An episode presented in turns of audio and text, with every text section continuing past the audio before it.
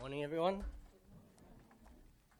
Well, as, as Chris has said, we're finishing off our summer series on Peter, so the bad news is the summer's nearly over. But the good news is that I think from today is, is a great way to finish our study of Peter. We've learnt a lot from him along the way. And last week, as Chris said, we were left with the position, that sad moment where Peter denies Christ. And I don't know if you remember, Ben gave us a formula. Can anyone remember that from last week? Extra prize if you can, except for Ben. Yes, Karen? Arrogance plus, plus temptation leads to a fall. So we're going to look at the life of Peter this morning, and we're going to try and work out how does Peter get from falling, denying Jesus, to actually declaring Jesus on the day of Pentecost. That lovely word there, transformation. What happened in his life? And if Ben gave us a, a formula, I'm not going to do a maths formula this week, but I'm going to give you four keys to Peter's transformation. They're very simple, very basic. And children, if you can remember all four of them at the end, give it five minutes after the end of the service and come to me. There'll be a few little sweeties to tempt you to listen this morning. Hope that's not bad. So we're going to look at four keys that transform Peter's life. And I think the, the important thing for us to realize is that same process that transformed Peter is what we need in our lives to transform us from not always being willing to share to boldly speaking about Jesus. So that's what we're looking at this morning. And we're going to jump a little bit about, not, not too far. We're not going to look too much at the passage we had read. We're going to see what's happened in between Peter denying Jesus and actually when he's ready to stand up and speak for Jesus. So we're just going to see a few things from what goes on in between before we actually get to the day of Pentecost itself. So what's the first thing? Well, we do know Jesus rose again. He appeared to the disciples in the upper room, and he's had various encounters with them. But I think the most important one for us as we look at the life of Peter is what happens in John chapter twenty-one. So you can just flip your Bible one page back, and you'll see the end of John's gospel. Now, again, we don't have time to read the whole chapter. It's a well-known story where Peter, after not being quite sure what to do, says to a couple of the other disciples, well, I don't know what's going on. Let's go fishing. And so we find Peter, ironically, back where we first met him at the beginning of our series, fishing. And Jesus comes to him again and calls him again. And we have this amazing story of how Jesus restores him and so graciously challenging him those three times, saying, Peter, do you love me? And each time Peter saying, yes, Lord, you know I do. And, and giving him that new command, Peter, feed my sheep. We see that amazing restoration of relationship between Peter and Jesus. And I find it interesting that as you look through the story, when it comes to the close, you look in verse nineteen, uh, Pete, Jesus says, Jesus tells Peter in verse eighteen, more or less, how that he's going to die and, and bring glory to God that way. And his last words to him as he finishes off this little encounter of this, then he said to him, follow me. There would be no Peter preaching at Pentecost if he had not restored his relationship with Jesus and begun to follow him again. And ironically, it's one of these funny things that Peter, not maybe being too keen on the kind of death Jesus has hinted at, turns around and sees the, the Apostle John and says, well, what about him?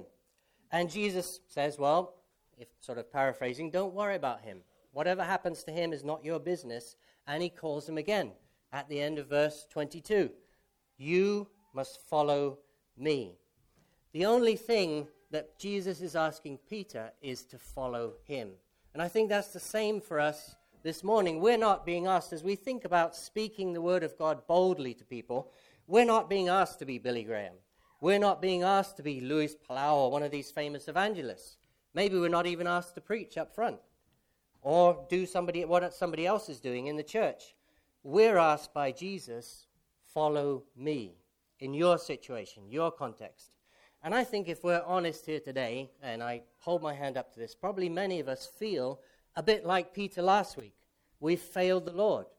We've let him down. When it's come time to share, we've shied away.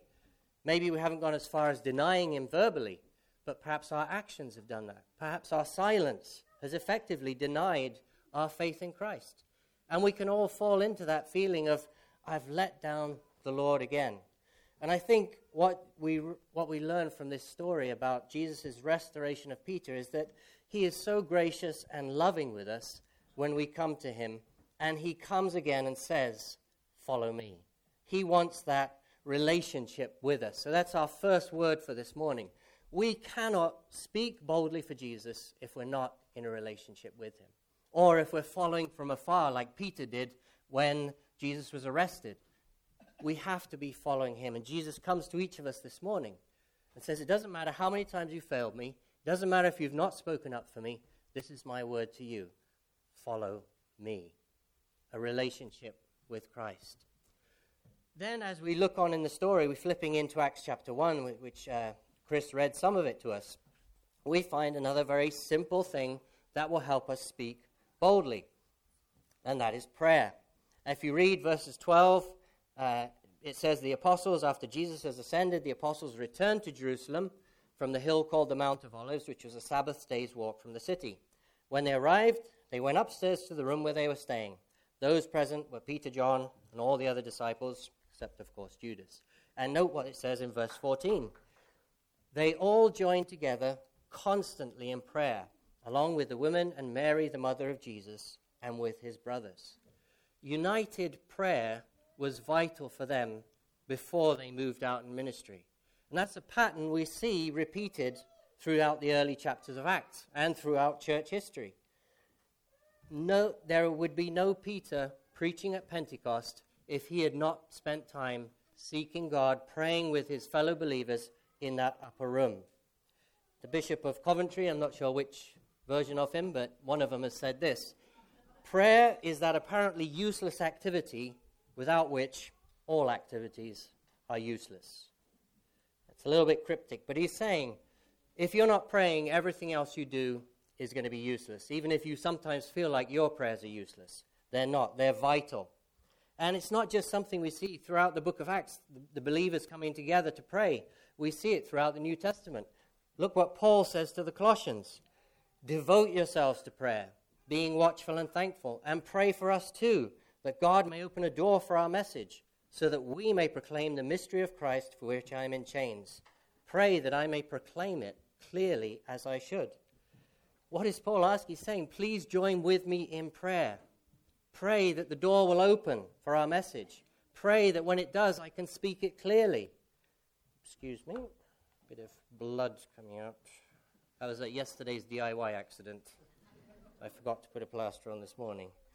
I was just telling you, it was quite funny, because I trapped my hands between two pieces of wood, and then as I stuck it on the shelf, I drilled up into my thumb, so not a good day. But Paul says this, devote yourselves to prayer. If he's saying that, and if he's asking for prayer from the Colossian church, to be able to speak it clearly, how much more do we need to be praying for that same thing? We're totally dependent on God, and prayer is that vital part of being able to share clearly. So how about us as individuals, as a church? Are we seeking God in prayer so that we might have opportunities to share? Are we seeking God in prayer so that we might speak in the right way when those doors are opened? Are we praying for those people we're sharing with? We cannot do anything without prayer, and Peter could not have stood up at Pentecost without being in prayer. So we've had our, our first two blocks, relationship with Jesus, follow me, and prayer. But look what else goes on as these disciples are waiting on, on the Holy Spirit. We haven't got to Pentecost yet. As you read, read the first chapter, you'll see that Jesus gives them a very simple command. Do not leave Jerusalem, but wait for the gift my Father promised, which you've heard me speak about. Acts one, verse four. Don't leave Jerusalem, but wait. Now, I can imagine Peter, as we've seen throughout this last series, is kind of impetuous, a little bit full of himself, outgoing, loud, and always thought he knew the right answer. And I can imagine that at this point, he would be saying, well, I've done my three years seminary training with Jesus. I've been on mission trips. I've, yes, I wobbled a bit last week denying Jesus, but I've seen the risen Lord. He's forgiven me. He's restored me. He's told me to feed the sheep. I'm ready. Let's get on with it. I can imagine Peter wanting to run to Jerusalem and start preaching. But Jesus says, wait. Wait till you receive the promise. And I think it's a very simple principle. we need to obey God in what we already know before we think we should go out and do all kinds of other things. To be honest, if we simply obeyed God in what we do know, it would transform us as individuals and as a church. Nothing I'm saying today is new. You all know you need a relationship with Jesus. You all know we need to be in prayer. But so often, we don't put it into practice. And we have very clear commands from Jesus. The Great Commission, Matthew twenty-eight. Therefore, go and make disciples of all nations, baptizing them in the name of the Father, and of the Son, and of the Holy Spirit, teaching them to obey everything I've commanded you. And I am sure, I am surely am with you always, to the very end of the age. A pretty clear command. Go witness. John puts it this way in John twenty, twenty-one. As the Father has sent me, I, so I am sending you. How did the Father send Jesus? In humility, in obedience, even obedience, even to death, as we read in Philippians two. Evangelism, sharing about Jesus, being a witness, is not an optional extra for those who are good at it. Being a witness is a primary part of our identity as a follower of Jesus. It's a primary part of our identity. As somebody's put it in one of the books I'm going to show in a minute, you don't get a free pass out of evangelism because God didn't make you to be an evangelist. And that can often be our excuse, isn't it? Well, I'm just not gifted at this. My gift is something else, serving, preaching, whatever it is. Even for those of us in mission, I'm okay to share. I was sharing at Hill House last week with my little group of, my little tent of boys. Very happy to share there, but if my neighbor comes out the door and says, are you off to church? Yes, and you know, and, and I'm off running. That's not how it should be. It's it's a it's a command, something we know we need to do. And if we just get on with obeying what God has already told us, it will change us. But we also see, and I we don't just don't have time to really jump into this, but as you look through Acts one, you'll see that as they're waiting for this gift they've been promised, they're not just in prayer, they're also in the Word. You'll see Peter evaluating the situation of Judas no longer being an apostle, having betrayed Jesus and hung himself. And as he studies the Scripture, he says, actually, guys, I think the Scriptures are telling us we need to find somebody else who was with Jesus right from the beginning to be one of us. And so the last thing they do, as, as you read through Acts one, is they appoint Matthias to be the twelfth apostle, to be that twelfth person who was with them the whole time. So I think we see from Peter that he was a student of the Word and of the world. He understood the situation he was in because he was digging into God's Word and applying it to it. And as you look through Peter's sermon, all of chapter two, well, most of chapter two, you'll see Peter referring to Scriptures time and again, telling the people listening, guess what? What you've seen and heard, that's the prophet Joel. Guess what? What happened to Jesus? That's what David was talking about in the Psalms. He was a student of the Word. He didn't have a Bible. He couldn't pick it up like we do or look, Google it, Google the verse you need. He had to be poring through dusty old manuscripts, listening to what they spoke in the synagogue weekly, but somehow he'd got the Word of God into him, and he was able to apply it in his own life and in his hearers. So I think sometimes we're not able to, to speak boldly because we don't know the Word of God well enough.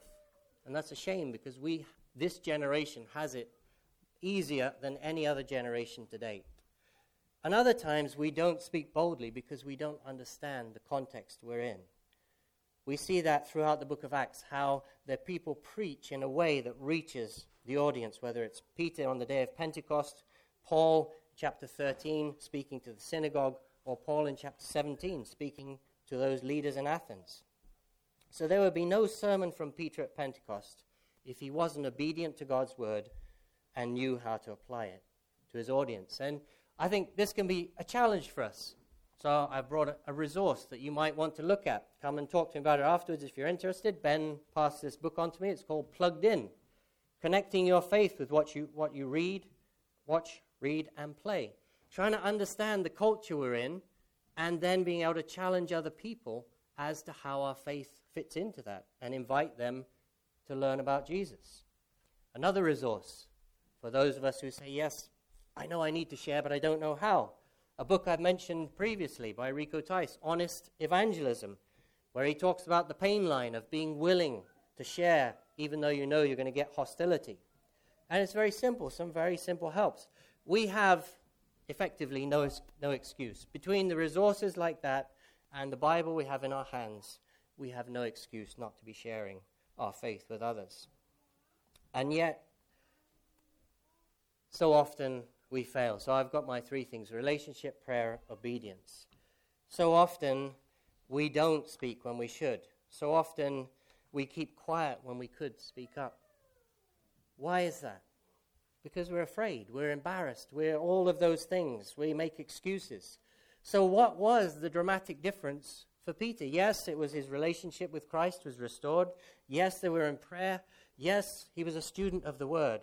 But, and this is where our last thing comes, Peter at Pentecost spoke boldly because Peter was full of the Holy Spirit. Let's read, see how it plays out in Acts. Acts one eight, you will receive power when the Holy Spirit comes on you, and you will be my witnesses. You will receive power, in other words, to be a witness in Jerusalem, Judea and Samaria, and to the ends of the earth. And as we have read, had read to us, Acts two, verse four, all of them were filled with the Holy Spirit and began to speak in other tongues as the Spirit enabled them.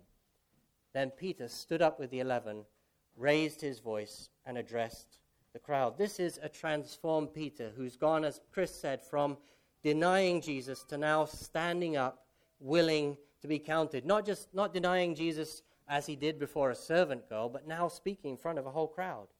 It's the Holy Spirit who enables us to speak boldly like that. There would be no Peter preaching at Pentecost without the Holy Spirit coming at Pentecost. And this is a pattern you see in Acts if you flip to see what... The, there's many things we could say about the work of the Holy Spirit in our lives, but I just want to pick on two that I think will help us as we think about speaking boldly for him. What we've already mentioned, it's not just at Pentecost. We see it other places in Acts. After they prayed, the place where they were meeting was shaken, and they were all filled with the Holy Spirit and spoke the word of God boldly. I think many times we think, I've got to drum up the courage. I've got to just make myself bold. I think we've got it the wrong way around. We need to allow the Spirit to put that boldness in us. And the good news is that we don't actually have to convince or persuade anyone. It's not our job to make people become Christians. It's our job to share. The Holy Spirit, as we could read through the through the chapters fourteen to sixteen of John, one of his roles is to convict the world concerning sin and righteousness and judgment. It's that's the Holy Spirit's work, not mine. My role is to open my mouth and let him speak boldly through me. My role is to be the mouthpiece. His role will do the convicting, the convincing, and bring and the new birth. That's nothing to do with us. And so we don't have to worry. We don't have to feel a weight of, well, what if I don't know what to say? What if I'm, you know, they ask me a question I can't answer? What if, what if? Just speak. That's what the Holy Spirit will enable you to do. And the amazing news is that as you, as you flip through the Peter's sermon, he gets to the end, and the people respond saying, you know, what should we do? And Peter replies in verse thirty-eight, repent, be baptized, every one of you, in the name of Jesus Christ for the forgiveness of sins, and you will receive the gift of the Holy Spirit. The promise is for you and your children and for all who are far off, for all whom the Lord our God will call. We each have received that gift if we've put our faith in Christ. We have the Holy Spirit in us. So we don't have to think, well, I'm on my own in this. Now, I think probably what happens, and this is something I think I find in my own life, is that very often, yes, Pentecost was a one-off. The Holy Spirit was poured out on that day. But very often, I am not full of the Spirit.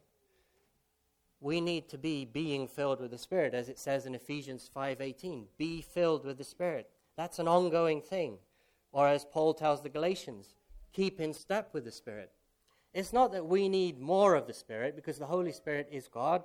You can't have more or less of him. You have him or you don't. The problem is that he needs to have more of us, because we so often grieve the Spirit, as Paul says to the Ephesian church as well. or even quench the Spirit, as he tells the Thessalonians. We hide sin within us. We have idols that are not supposed to be there. We're the temple of the Holy Spirit, and so often I fill that temple with sin, with idolatry, and I don't deal with it. And then the Holy Spirit has no room to move. I don't need more of him. I need him to have more of me. I need to let him get the broom, sweep out the idols. I need to let him deal with the sin, confessing it, confessing it to others, sorting it out so that he can truly fill me. Because that's the final piece of this transformation of Peter's life. Him being full of the Holy Spirit. That's what moved him from denying Jesus in front of a servant girl to declaring Jesus to a crowd of more than three thousand. That is what we need in our life. And so we, we have four questions to evaluate ourselves. How are we doing in our relationship with Christ? How much are we seeking him in prayer? How much attention are we paying to the Word of God and applying it, doing what we already know? How much room do we give the Spirit to fill us? That's what transformed Peter's life and what will transform ours. I want to get practical for a moment. I've given you those two resources, and do feel free to come and have a look at them. There are also ways we can reach out to others through one-to-one Bible studies. And that will help us if we're thinking, well, I'm not quite sure how to s- sit down with someone. Well, there's resources like this, produced by the same publisher, different author, Uncovering the Life of Jesus, studies in Luke. And this next one, one-to-one, the Word one-to-one, which is a study of John's Gospel. And I'm going to hand over to Ben, because he's going to give us a couple of minutes on that. And then Chris will come up. So thanks, Ben.